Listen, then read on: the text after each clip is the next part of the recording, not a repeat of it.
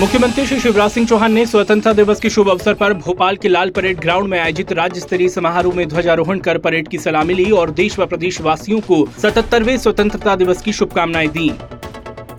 प्रदेश की जनता के नाम अपने संदेश में मुख्यमंत्री श्री शिवराज सिंह चौहान ने कहा कि मध्य प्रदेश में 10 अभूतपूर्व सामाजिक क्रांति हुई है। पहली सामाजिक क्रांति है भूमि और आवास की क्रांति। सरकार का संकल्प है कि मध्य प्रदेश की धरती पर कोई भी गरीब बिना ज़मीन और बिना पक्के मकान के नहीं रहेगा। दूसरी सामाजिक क्रांति है महिला सशक्तिकरण की क्रांति। करोड़ों माताओं, बहनों एवं बेटियों के सम्मान, स्वास्थ्य, सुरक्षा, सुविधा और सशक्तिकरण के लिए जो कार्य मध्य प्रदेश की सरकार ने किए हैं, उनके बलबूते पर मध्य प्रदेश महिला कल्याण में देश में एक मॉडल राज्य बना है।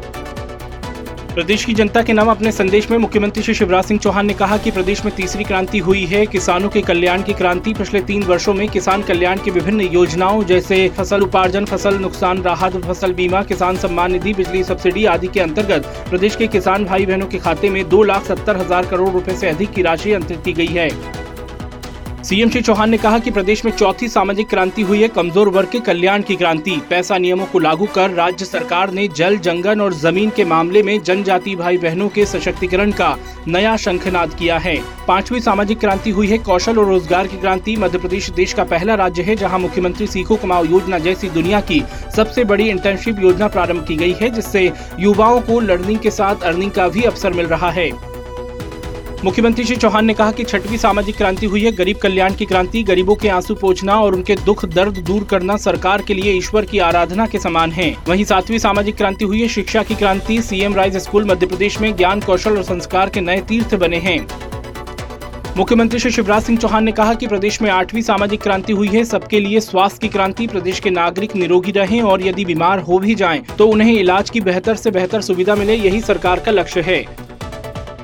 सीएम श्री चौहान ने कहा कि नौवीं सामाजिक क्रांति हुई है, सांस्कृतिक अभ्युदय की क्रांति पिछले तीन वर्षों में राज्य सरकार ने मध्य प्रदेश की सांस्कृतिक, आध्यात्मिक संपदा को और अधिक समृद्ध करने की दिशा में जितने कदम उठाए हैं, वे न केवल ऐतिहासिक है, बल्कि अभूतपूर्व भी है।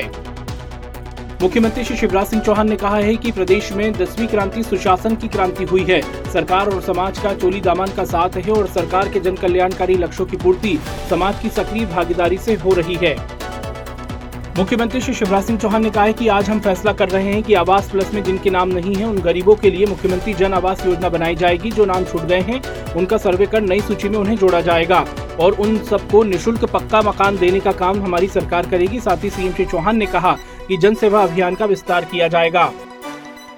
मुख्यमंत्री श्री शिवराज सिंह चौहान ने कहा है कि आज हम फैसला कर रहे हैं, जो बचे हुए परिवार हैं, जो इनकम टैक्स नहीं देते हैं, या अन्य किसी योजना के अंतर्गत उन्हें चिकित्सा सुविधा का लाभ नहीं मिलता है, उन सबको भी आयुष्मान भारत योजना में सम्मिलित कर लिया जाएगा।